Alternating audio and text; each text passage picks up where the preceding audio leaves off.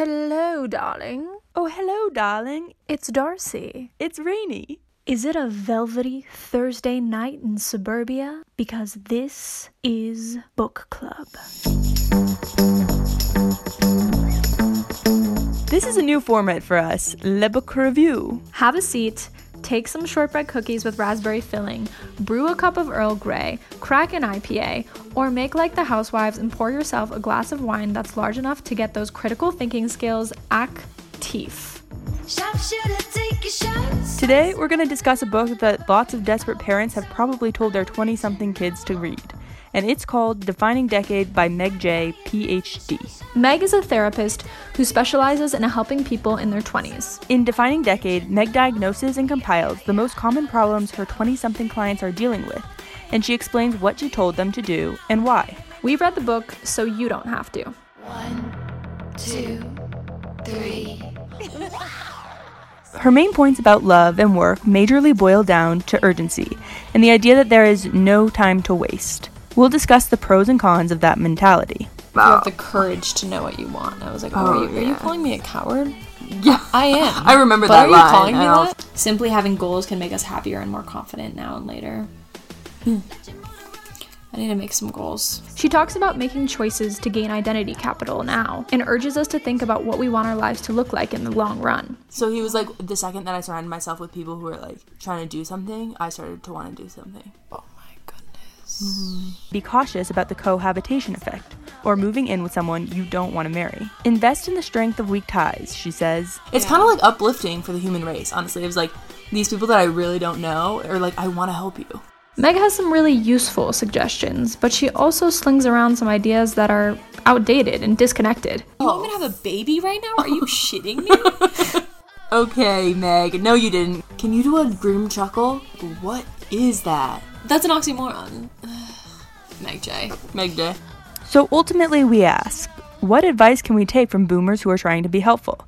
Is anything they have to say valid? Welcome to Defining Decade, the book review. How did you learn about defining decade? So my friend had mentioned this book to me, um, and she was like, "Yeah, you should read it. It's about your 20s." And I was like, "Oh, cool." And then, of course, I was doing super last minute Christmas shopping. My brother had been in the mall earlier that day, called me on the phone, and been like, "I'm at Sephora. what do you want?" and I was like, "Um, um, um, um, um. There's like 10 billion things that I probably would like." Her brother also is like a soccer player at a D3 school. Like, he does not sound like that. He's not like a sniffly, like nerdy guy. He's like, Well, was that a sniffly nerdy guy impression? that's how I heard it. But what were you going for? I was going for just like him being in a zoo that is the makeup store Sephora. Oh, He was like, there "There's so many people here," and yeah, he was like, "I just bought my girlfriend like, ath- like athlete, many things from Athleta." I just want a boyfriend who does that. I know. Me. I'm like, you fucking gentleman. How dare you? And, na- and now you're just gonna go to Sephora and buy me a face mask.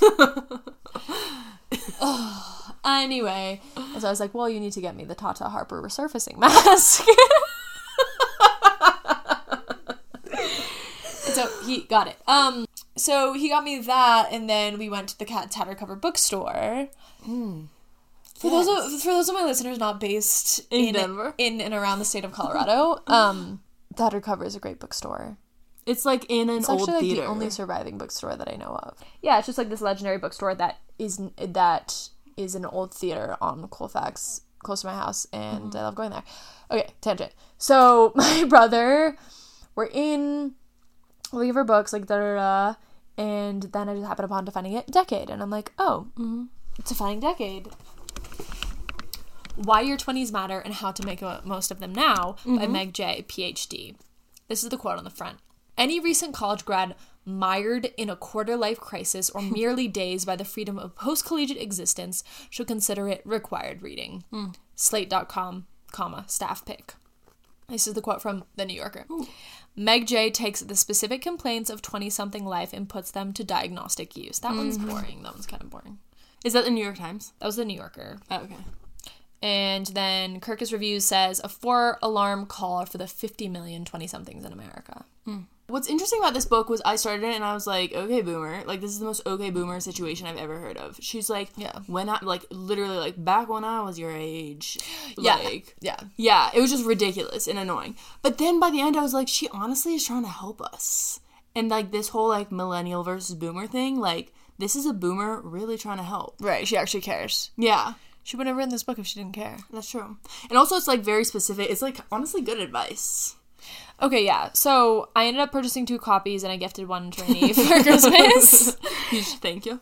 Um, yeah, I just is want to. your this is your verbal thank you. I just want to get like um that generosity plug in there for me.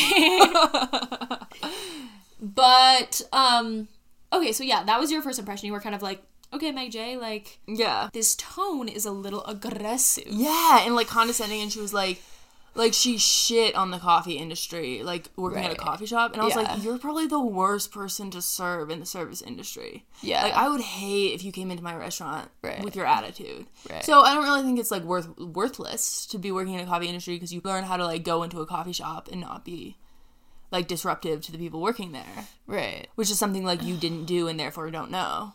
Right. Yeah, and then she was also just like like when I was younger, people were getting married younger, people were had their life figured out. You guys think that the 20s is like uh a void, but it's not. And I was just like, "Whoa, whoa, whoa, you're stressing me out." And also like this is not even really that represented.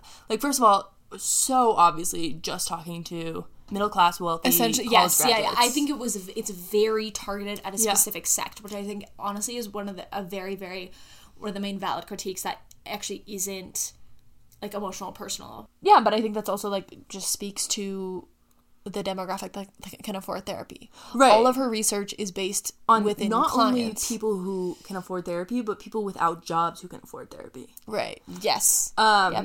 But I did kind of appreciate the specificity of audience because I think that's kind of what made it helpful. At first, I was like, "Oh my god, I feel a little bit attacked." Yeah. then I'm like, but in that feeling, there's Yeah. a little bit to unpack because it's like, okay, she actually does care. Yeah. and she has spent a lot of her career as a psychologist with 20 year olds Mm-hmm.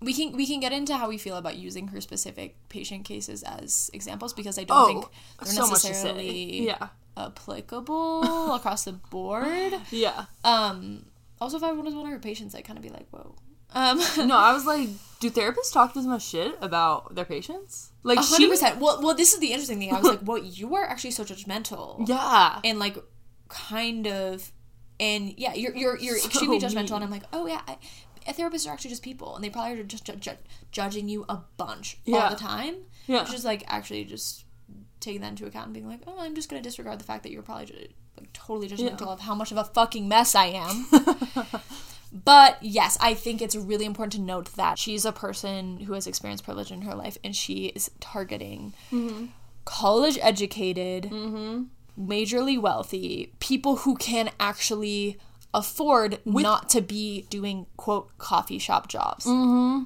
I don't know why I put scare quotes around that, but like I think initially one of the, my biggest takeaways that I have been touting mm-hmm. to other people is this like concept of cultivating identity capital and its mm-hmm. connection with making intentional choices. Mm-hmm.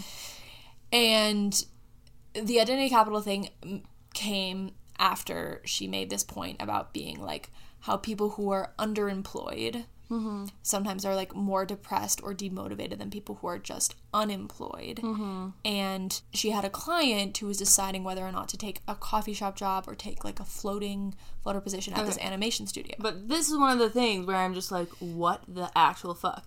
I get the criticism of like, kind of like my, me and my peers of like, you're at a coffee shop. But I was like, nobody that I know is letting up an animation studio job for a coffee shop job. like, to- who oh, is? totally. I literally wrote this down. I think her name was like Helen, and I was like, what is she doing? yeah, like this girl is actually just like very perturbingly confused. Yeah. Like baffled by Hen- Helen not taking the animation interview. That's what my notes. Baffled. I was like, literally, what are you doing? Like that is not Like I was like, that's Like, not representative of like the twenties as a whole. Right. Oh, right, right, right, right. Like, how dare you think that a twenty? Like, I have an animation studio Yeah, interview. have the luxury of that choice. yeah.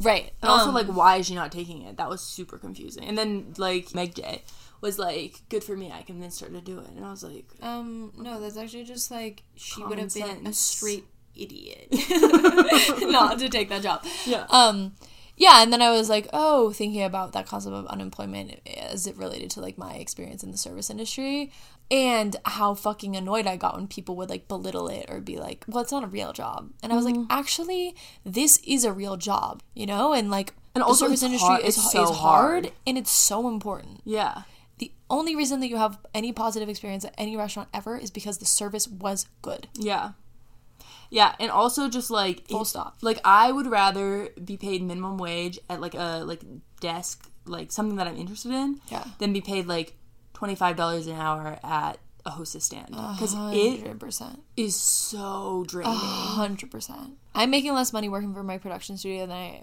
than I would be working at my restaurant, and Yeah, like it's so nice to have that option. yeah, but Yeah. I am was giving up happiness. Yeah.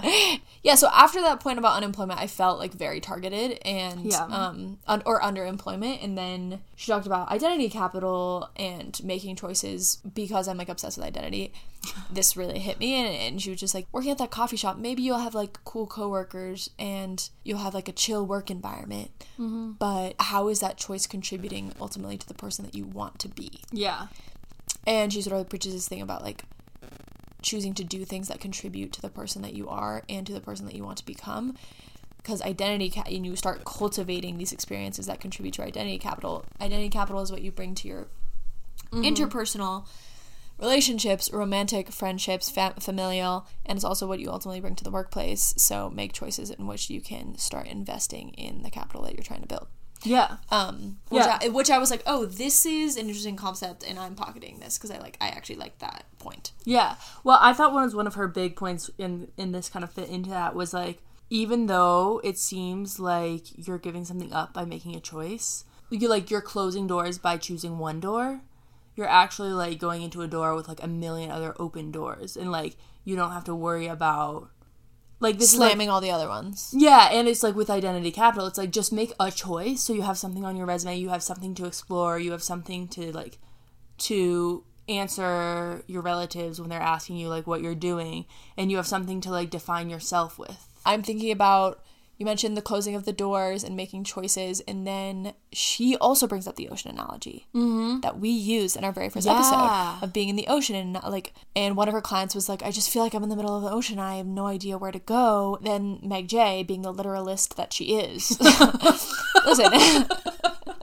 Listen. She constantly her clients were like, I just feel like this really abstract cool metaphor and she was like, You're not in an ocean.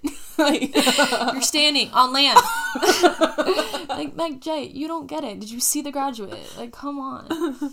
Yeah, but she she talks about and she's like, okay, well, how do you how do you get out of the ocean? One of her clients who I related to a lot. He was this kid Yeah. who like likes to ride his bike sometimes. I'm like, I see myself in you.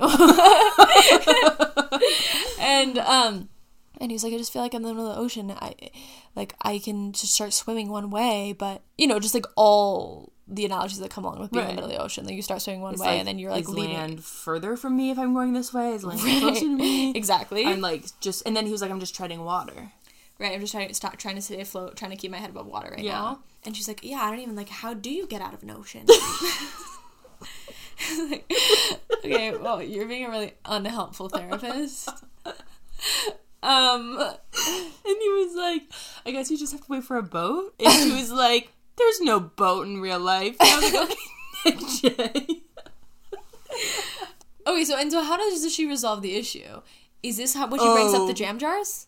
Yeah, Well, that was step one. He didn't like the jam jar analysis. Oh right, but she she she was like, we need to st- we need to throw the wi- ocean out the window. we need to go to the store. We need to go to the Right. jam store. Yeah, And I we need to go to the like- jam store. Yeah, and she talks about the study where like it's really hard for you to choose between like a million jams or like I don't know what the number was, 15 jams, but if you get like 6 jams, then that's the perfect amount. Two jams is not enough. And it was like it was proven that if people came up to the table with 15 jams, they were way less likely to purchase something than if they came up to a table with six jams. Yeah. People like were more had a higher propensity to actually make a choice if the choices were fewer. Yeah. And then one thing that stuck with me was like this was another thing of her bigger theme was like you can buy you're, this isn't the only jar of jam that you're gonna buy. Like you can just buy this jam now and try it. Ooh, yeah. And I was like, okay, that's comforting. Like I feel like the book the my issue with the book was she had two sections pretty much, which was like love and jobs. She started both of them out with like this devastating you're gonna die alone and like without any purpose if you It was don't super start. fatalistic, yeah. Yeah. And so it stressed me out a lot. And then like I got into the section and there actually are like very concrete solutions. And I was like, okay, cool. So like that was an example of a solution to like her like you need to get uh, like get off the couch and get off your coffee shop job and like and just buy a buy some jam instead of not buying the jam and then And just continuing to think about it. yeah like just don't wait yeah don't waste time without jam Right. And I think I felt very seen when she was like, it's just more, imp- it's so much more important to just make the point, the choice as opposed to just thinking about the choices and debating the choices because you are just wasting time. It, it instilled in me the sense of anxiety, but I mm-hmm. simultaneously, I was, I became extremely motivated and like, oh, yeah I have a clear, I just need to do. I just Yeah. need to do. It was like a call to action yeah mostly. She was also like, you feel like you have all of these options, but like what what actually are the like the all the directions Realistic. in your ocean?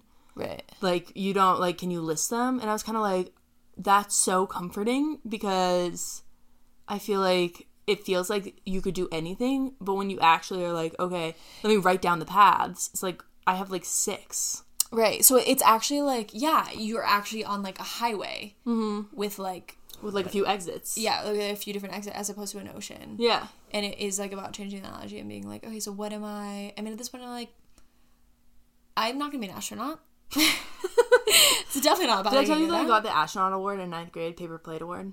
Whoa. Yeah, it was kind of sucked, honestly. I was like, I don't want to. Do. Why? Because you were spacey? Yeah, I think so. Damn. Yeah, it's kind of honestly passive I aggressive. got a Sivo.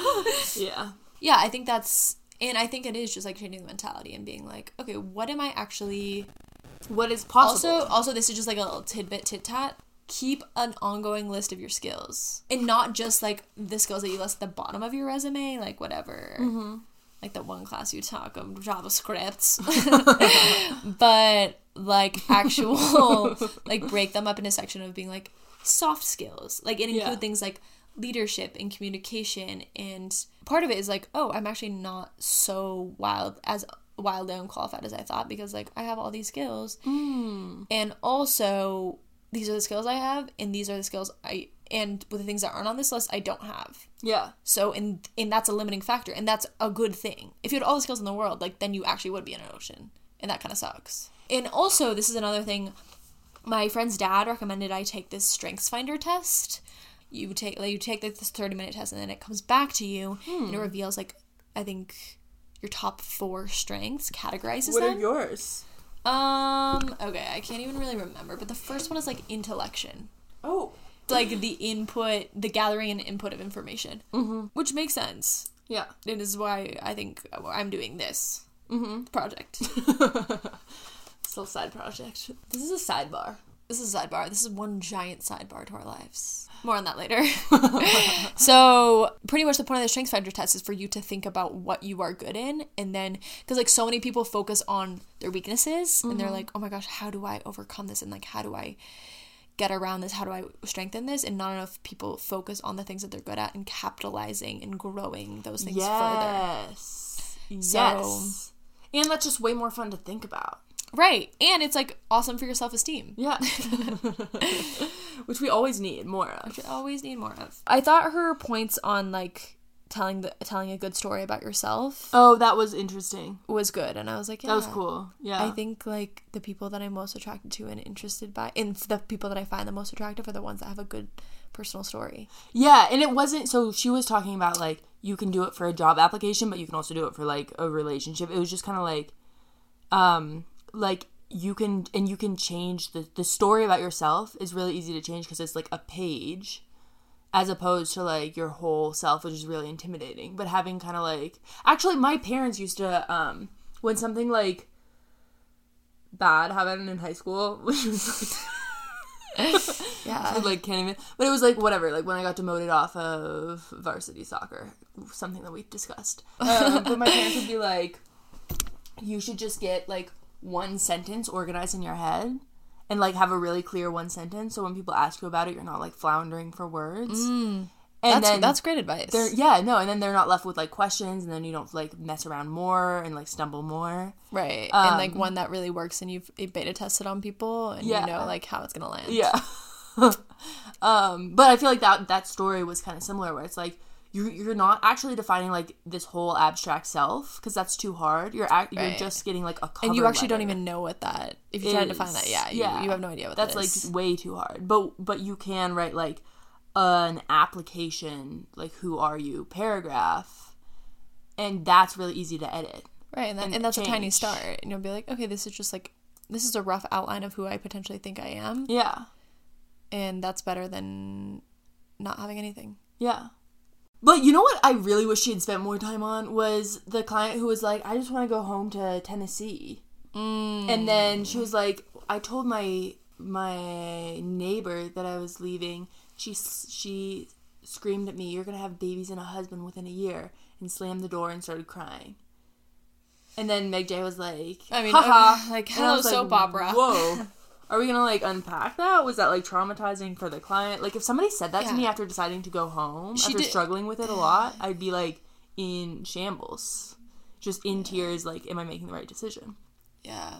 I feel like she was like she finally made the decision to go back home after and that's what like she really needed to do and then this girl was like resentful of her because she had like decided to pursue what she actually wanted Uh-huh. and she was so, so upset because living on the margins of like Yeah. financial stability within a wildly expensive city like San Francisco. Oh This she's was, been like, like, really comforting hard. herself with that like with like oh i'm doing the right thing i'm doing the right thing i'm doing the right thing. Right and, so, like, and then someone actually else- right actually like take And then she control of their upset. destiny yeah. and like get out of the situation that like definitely wasn't good for them. Yeah. And, and, and that friend was the girl who was the like really unhappy with her job like making a lot of money but unhappy with her job and like Yeah. in like a bad relationship or something yeah they're like so- fighting all the time with their boyfriend Yeah, true.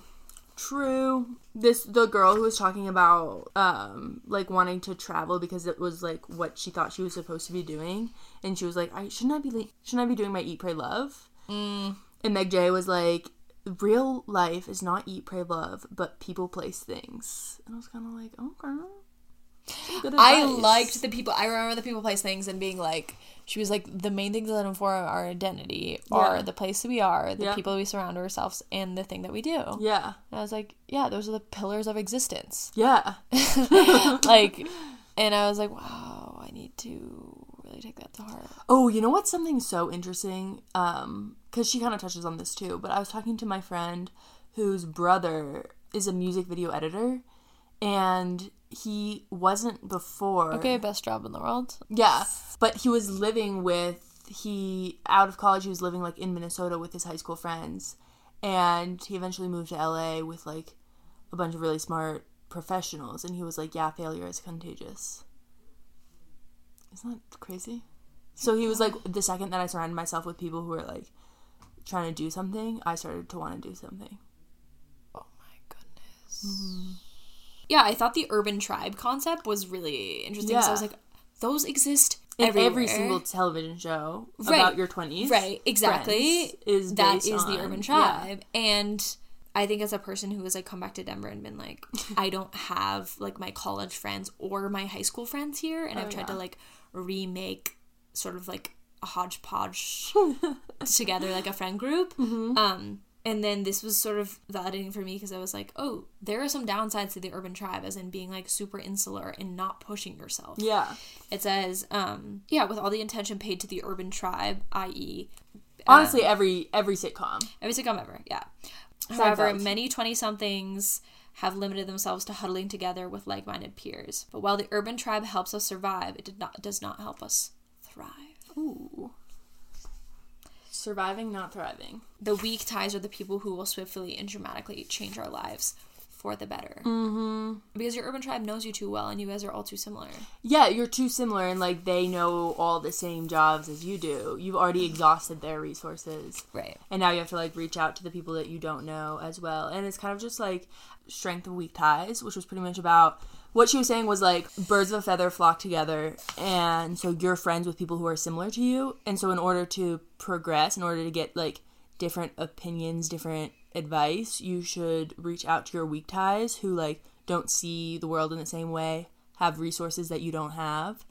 Um and i was just kind of like that's such a cool idea. Expand expand your worldview, yeah and don't underestimate people that you don't know that well. Yeah, exactly. Like, don't underestimate and like just kind of like the rationale behind like this is why they they can be helpful. Right. I was like, oh, that does Oh, make right. sense. And this is why actually networking can be really good and doesn't Yeah. have to be like this slimy activity. It's actually like about expanding opportunity and insight for Yeah. yourself. Yeah. And I think like one thing that I've been surprised with like these information interviews is how how like eager people are to help. It's Yeah. kind of like uplifting for the human race, honestly. It was like these people that I really don't know are like I want to help you. Want to go Like my dad's random friend who's like like he sees like like once every other month. He's like I really want to help you. Yeah. And it's kind of like that's adorable. That's I've never met you. Yeah. And you're like, thank you. Thanks, you have Leo. no idea if I deserve this. Yeah. Um. I think it's helpful too to be like, if I had some high schooler asking me about Tufts, I would be like super excited to tell them.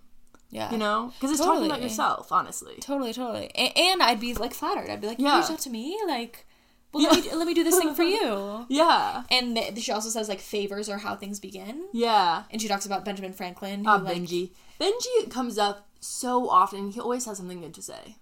Benji boy. Benji boy. Yeah, she just talks about how he, like, pretty much does this, like, ultimate finesse of this senator that he wants to get, like, close to. And, like, comes up with this whole scheme that he, of, like, proposing to borrow a book from him. Love. And then he forges a lifelong friendship out of that. It's like, so you good. are an inventor, a Yeah. founder of our country. A And thought leader. She talked about distinctiveness being a fundamental part of identity, and I was like, never been more seen. I thought of you when I read that part. I was like, Thank you. And you're like, obviously, Darcy's gonna highlight this. I am who I am because of how I am different from those around me. Yeah, wow, I've said those exact words probably. But then, did you get the analogy with the bike? Did that speak to you, or was that solution not really relevant? No, I liked the bike idea of like, um, we all kind of like have a bike, and then it's just like how we trick it out. like but like the parts are like you can order off amazon like everybody has the parts but then it's how you combine the parts that was the analogy that she replaced with the ocean analogy because they couldn't agree on an analogy and she was like so i guess i just started to talk small talk with him because i didn't really know what to talk about Yeah, that was funny when she was like, or when she's like, I was really annoyed with them. and I was like, I was like, I could tell, I could feel myself getting angry at them. okay, let's see what else I wrote here. yeah I honestly didn't super like the love sections. Really didn't work for me. I was oh like, yeah the love sections i was kind of like except for okay, except for this. yeah Um, the love sections didn't work for me because I was like, bringing up this topic of marriage just feels like a lot. And and I Yeah. granted, she was like, I know a lot of people are reading this and they're like, why is marriage rev- relevant to me now? And I think I do think it's important to think about to start thinking about what you want your life to look like in mm-hmm. order to like potentially make decisions that get you there quicker. yeah I mean, it was kind of like the point relevant to the to the space that I was in when I was reading it. But she was like, if you feel like a relationship, only invest time and energy into relationships you think are going somewhere. Mm-hmm. it's the same it's like make a choice like don't work at like a job that you just so clearly know that you're not gonna you don't want to be working at in 10 years like just don't work at that then Right. A series of low commitment, possibly destructive relationships can create bad habits. oh yeah Which I thought, and I was like, whoa, standing up for myself now is really important. That's actually really I like I kind of forgot that part, but that's so interesting because I think there's so much of like some of my relationships now is kind of getting past trauma from other relationships. Yeah. And it's kind of like her point is like don't create that trauma for yourself. Right. Which is kind of like I mean, really I- like good yeah. advice. But it's also kind of like you got to like It's kind of learn it. unavoidable. Yeah, you have to learn the lessons. Yeah. But I think it's important to actually thoughtfully. actually learn the lesson though, Yeah. and then be like, okay, let me not let this happen again to me. Yeah. because then it sort of gets in the bad habit territory, and it's like, okay, I've been in three really bad relationships. Yeah. What's not working here? Yeah. or like, what am I not changing? Yeah. Or like what what who am I choosing? Right, who am I choosing? Maybe it's not about you. It's like about your your choice of the Never other Never about person. you. It's never about you. Never criticize That's, yourself. that's really about you. um, low criteria relationships that likely have little hope or intention of succeeding. Yeah, so I I, I think I'm ambivalent about this because I'm like, you gotta learn yeah. because like you don't want to throw at anyone that you don't like know that you're like, oh, they're not my husband out. Yeah. I think you have to like learn about relationships, but I, but I also I think she's like talking about people who potentially have like had relationship experience at other points of life, or just be like I guess she's.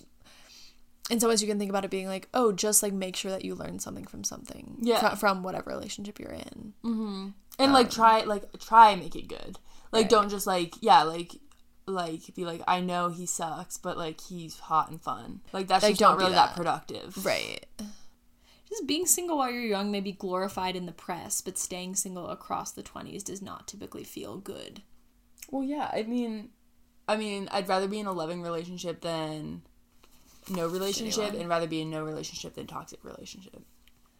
Obviously. Yeah. but like loving relationship is just like life is better with you. That's a michael franti song. Oh. I've never been in one of those. yeah um i mean i've never been in love but i have been in like a very pleasant relationship You've never been in love? no You never said I love you to anyone? Uh-uh. Wow. I don't even know how to do that. I don't know what that really feels like. Yeah. But I feel like I've had the sensation of falling before. Oh yeah. So frequently, honestly. But I don't think that's like I feel like in love is like it has to be different, but I'm not really sure what it is. Yeah, I don't know. I don't know either. Yeah. Yeah. I think also like she was talking about like get get organized on marriage, but the 20s are actually like a super wide span. Like I'm 22. I guess 26 I could see being like I'm thinking ahead a little. But 22 I'm like I can't do that. Yeah. I can't think about marriage. Yeah. I feel I'm feeling like yeah, the, the marriage part kind of like landed on deaf ears for me. I was just like, am I getting old? Like, how old am I? Am I like literally gray hairs? How close am I to gray hairs? Right. Was kind of what I got. know. And I had to keep like calming myself down and being like, I'm 22 years old. Yeah, I'm 22. I'm Like, fine. I'm the fine. flight attendant know. thought I was 14 When this week. So, she did, yeah, she was like, because I was sitting in an emergency it's exit a row. huge compliment. Yeah, I know. I was kind of like, oh my gosh, I needed that after listening to this book. Yeah, I was sitting in the emergency exit row, and you're not allowed to be under 15. And she asked me how old I was. She was like, oh, you look young. And I was like, okay, thank you. You're like, thanks so much. You made my day. Thank you for telling me I look like an What was your name again? Can I Would you like my signature? um, I think that yeah, and it, that that made me stressed, and I was like, oh my god, I have never even been in a serious relationship, Yeah. and I feel like relationships are actually so such a personal thing. I don't know. I mean, I'm just like a very late bloomer. Yeah. And so I think for her to be like suddenly be introducing all these topics of being like I think she also had she was like you can you can work and also be in love at the same time. Actually, the two might help each other. Yeah. I was like, "Oh my god." I just like can't really like handle that Yeah. right now. I think she really made me think about like the I I've been referencing the difference between like the emotional and the rational brain. Mm-hmm. A lot like how those are two different brains and often they come into conflict with one another. Like a lot of times your rational brain has to be like emotional brain no. like no honey. Yeah. And I think like like relationships is a time when that that that conflict is really tested. Mm-hmm. Research shows that people who have some control over their emotions report greater life satisfaction, optimism, purpose, and better relationships with others. I really need to learn how to have the control over my emotions. Um, That's such a skill for your rational brain to overpower your emotional brain. such a skill It's so hard. that I don't have. yeah. That I don't have at all. um, she says many of my clients are confused by the fact that they went to good colleges yet they don't know how to start the careers they want, or they don't understand they, how they could have been valedictorians but are unable to make decisions about whom to date and why. Hmm. And I'm kind of just like, oh yeah, just because I have a college degree doesn't mean I'm well equipped to For life. Right. Or yeah, just because like someone is classically smart mm-hmm. doesn't mean they're like good at choosing men or like good at Yeah. anything else really besides school. Yeah. Wasn't she said something about like how we spend so much time on these decisions that don't actually matter that much and not that much time on like uh, huge decisions. So like like who you marry, she was like it's a it's a Giant. giant it's like financial, it's your kids, it's, your everything. husband, it's your who's doing dishes, Family. it's doing your in-laws, family. Like that's enormous. And we actually it's kind of taboo to talk about it. Right. And It's- no and one plan for. Yeah. Yeah. It's like the guy who wanted to give his commencement speech about marriage. Yeah. And how like you, no one teaches you how to choose a spouse, but it's actually like one of the most important decisions you'll make of your entire life. Yeah. David Brooks. Which doesn't dad loves him. Oh, I didn't I didn't remember. Yeah, who. my parents are huge David Brooks fan. I didn't um and I was like, "Oh yeah, that's definitely true." And but like but he was like, "Yeah, if I had talked about marriage at that mm-hmm. ceremony, everyone would have been like, "Why? Yeah. Why?" I mean, like the whole fertility thing. I was like, "I don't need to hear this." yeah, she kept being I like, really don't need the to hear twenties are your most fertile years. Don't waste them. And I was like, okay. I am not. I can't financially support Right, myself. like you want me to have a baby right now? Are you shitting me? like and that's like that's not what she's saying, but it's really hard not to take it that way. like it's like I I am not I'm, I'm in no position now. And I mean I think this also was published in what, 2013 or 2015? Let's see. 2013. Nice. Okay. I think the job market is pretty different from tw- 2013 to 2020. yeah. Yeah. Like I think we're actually in a pretty different place. Mm-hmm. So Do you think it's worse? The job market. I think it's more volatile. Mm-hmm. Or I don't know. Maybe I'm just like existing in this like freelance paradigm where everyone's just trying to like make money off like the things that they're putting out into the world, which isn't necessarily true. Mm-hmm. But I think in 2013 I was literally in high school, and now in 2020 I'm in college, and everything is far more real. Yeah. So my friends think it's irresponsible to plan on having more than like two kids, For the environment. Or or for, even for the kids, like the, like Oh. like it's irresponsible for the planet and also like why would you bring more people into this world than could have like they the world might not exist like it's just like very risky for the livelihood of those people Oh. like you could you could put, potentially be putting more people into the world that I'm gonna die. right or are going to be in a super super vulnerable situation I really am hopeful that I think I think we're starting to take climate change seriously finally. yeah And I think once we start taking it seriously, I think we we have the capacity to change it. get it under control Yeah. But I kind of like I get the two kids thing. I'm like on board with that. I liked I really liked having two sisters, like having three of us. yeah But, same i um, liked it too But just yeah, for the state of the world, like the number one thing you can do to reduce global warming is have fewer kids. Wow, I didn't know that. Mm-hmm. I mean, yeah, having my two brothers, it's kind of like gang gang. it's kind of like gang gang, Gucci Mane, gang gang. Yeah. But um, she talked about Is this the sliding versus deciding? Because that was good. That was pretty cool. I was like, she was like the if you be careful to not just like move in with somebody because it's like financially viable. advantageous. Um, because then you're like all of a sudden you're sharing a couch and pets and like it's harder to break up when you actually need to break up. And then you get married and then you're like, whoa, this is not the same as cohabitation. Okay, so my my pretty much my overall positive takeaway on on the book was that like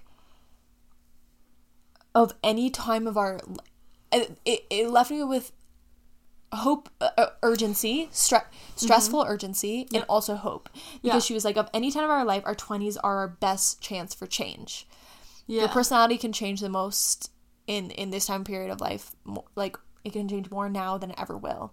Once you reach 30 your habits your personality what you tend to do what you're interested in people you surround yourself with those become actually pretty consistent. And part of me is like, is this real?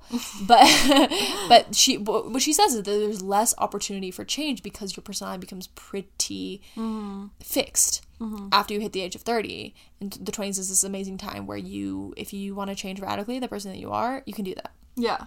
So my i guess my negative takeaway says there's no time we must capitalize we must operate with a sense of urgency there's no time to waste See, that stressed me out. right but i think that was kind of her point Yeah. which is like annoying but i think that's kind of what she was trying to do Yeah. is to be like you should feel a little stressed after this Yeah.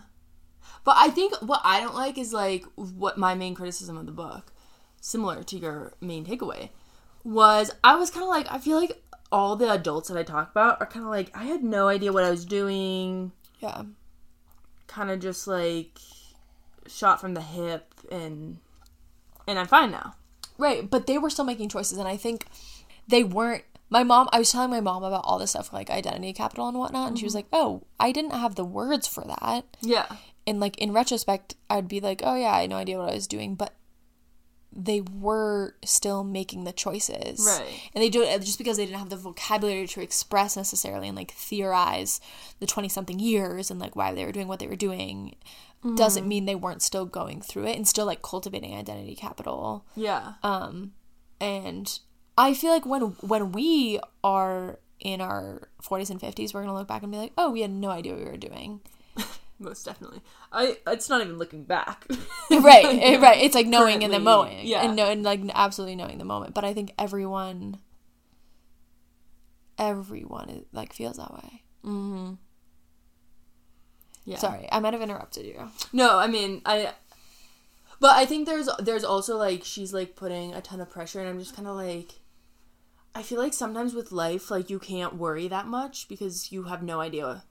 Like And you have no you have so little idea that worrying about like like putting a bunch of pressure on yourself like maybe it's really important that you work at a coffee shop because it teaches you like there's a reason that you're at the coffee shop right and just like because it teaches you you don't want to be there yeah but uh, but like Yeah. like Or with you like, relationships your husband. you have Like, to I don't go- know. right yeah you just never know Or maybe you like learn how to make a coffee and then you serve coffee to like the president and it's like important or something, you know?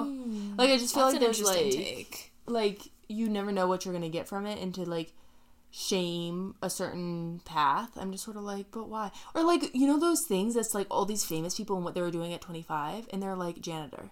Yeah. Like yeah, like depressed widow. yeah. Yeah, and it's sort of like why would you worry about it if it's gonna happen anyway? Like But I also um, liked her idea of like to make yourself more comfortable and to make yourself more comfortable when you're 30, just make a choice. yeah. And like it doesn't have to like it was just kind of like I've heard this before, but it was kind of another way of saying like it doesn't have to be the right choice. Just like make one make a choice so you you have something to talk about. Right. And that jar of jam if you don't like it, you can throw it out or Yeah. use it up, eat it Yeah. all, and then move on to the next Maybe if it's flav. like mango kiwi and you're like I don't think I like the kiwi part, but I like the mango part. flavor craze. Flavor craze. Yeah, take out Yeah. those those kiwi pieces or just mm, buy it or just like th- then the next one just buy just the mango or whatever. Yeah. The summer after graduating, I remember sitting at my dining room table at 1 a.m., desperately researching career paths. Should I be a lawyer? I thoroughly enjoyed the television series The Good Wife. What GPA do you need to get into law school? Should I be a teacher? That honestly sounds kind of hard, but everyone in my family started off by teaching. Every internship I've ever had was in media, but is media really the best option out there? If I don't try new things now, fresh out of college, will I ever? But after spending time with our sassy PhD compadre, Meg Jay, I realized that it was okay to continue in media because I wasn't locking myself into a 50 year career. I was giving myself a venue to explore the world. Because brainstorming at your dining room table at 1 a.m. isn't the most fruitful way to learn about what jobs are out there. I was never going to Google legislative liaison for the Colorado Department of Agriculture, but that's a real job that I learned about when I worked in the treasurer's office. Not that I'm going to do that now or anything, but I learned it exists. My point, or Meg's point, is making a choice about your career isn't binding, it's liberating. My obsession with identity hurdles forward, so Meg Jay's idea of identity capital really landed for me. What I've realized since recording this episode is that Meg didn't focus enough on the counterpoint to the identity cultivation argument. What you do can inform your identity, but what you do doesn't have to define who you are in your entirety, especially in your 20s. People are nuanced, complex creatures whose priorities shift on a daily, sometimes minute to minute basis. If you don't want your identity to be informed by what you do to make money, do something outside of work that does contribute to the person you want to be, even if that something is as bizarre as collecting socks. The silly relationships we have in our 20s aren't inconsequential, they're habit forming. So, nice guys only from now on. Even if I'm not going to end up marrying them, I am going to refer back to these experiences as what a relationship should or does look like. This is the first self help book I've read cover to cover, and as skeptical as I was about its capacity to help, I think it might have, dare I say, helped. Is there a piece of media that has helped you find direction, navigate uncertainty, manage a transition, or discover a novel approach to life? Let us know at darcynewwriter at gmail.com or rainytoll at hotmail.com, and then we might do an episode on it. Besos, listeners. Doing It Wrong is made by Darcy Newwriter and Rainey Toll. Our executive producers are Toll, comma Rainey, and New Writer, comma Darcy. Our technical directors are Rain Woman, Not Rain Man Toll, and Darcy Haagen-Dazs Nucleotide. Our sound engineers are Taney Roll and Narcy Dewriter. Love them. Special thanks to our writers, Darce, new at writing new writer, and Rainey has written some essays before Toll. And our editors, D. Newwriter at kentdenver.org and Rainey Toll at scienceandtech.org, who have put in many hours into this production. We source our contemporary philosophy from Darcy Di Sorrento Nucleotide and Rainito, descendant of the Toll family that owns Toll and Toll. Our intern is May Toll. And we receive begrudged, second rate freelance creative consulting from Luke Newwriter. Our custodians are Raindog Let's Get Through This Fog and D Nunu 22 This Is Not About You. Please reach out to our large team if you're interested in contributing or being a guest on our show. Every inquiry must begin with the whomst it may concern or it won't be processed. Our outreach managers and also our contact emails are darcynewwriter at gmail.com and rainytoll at hotmail.com. Our cover art is by Maddie Haynes. Check her out at maddiehaines.com. Peace and blessings. Please check our next episode and text your friend this episode link right now.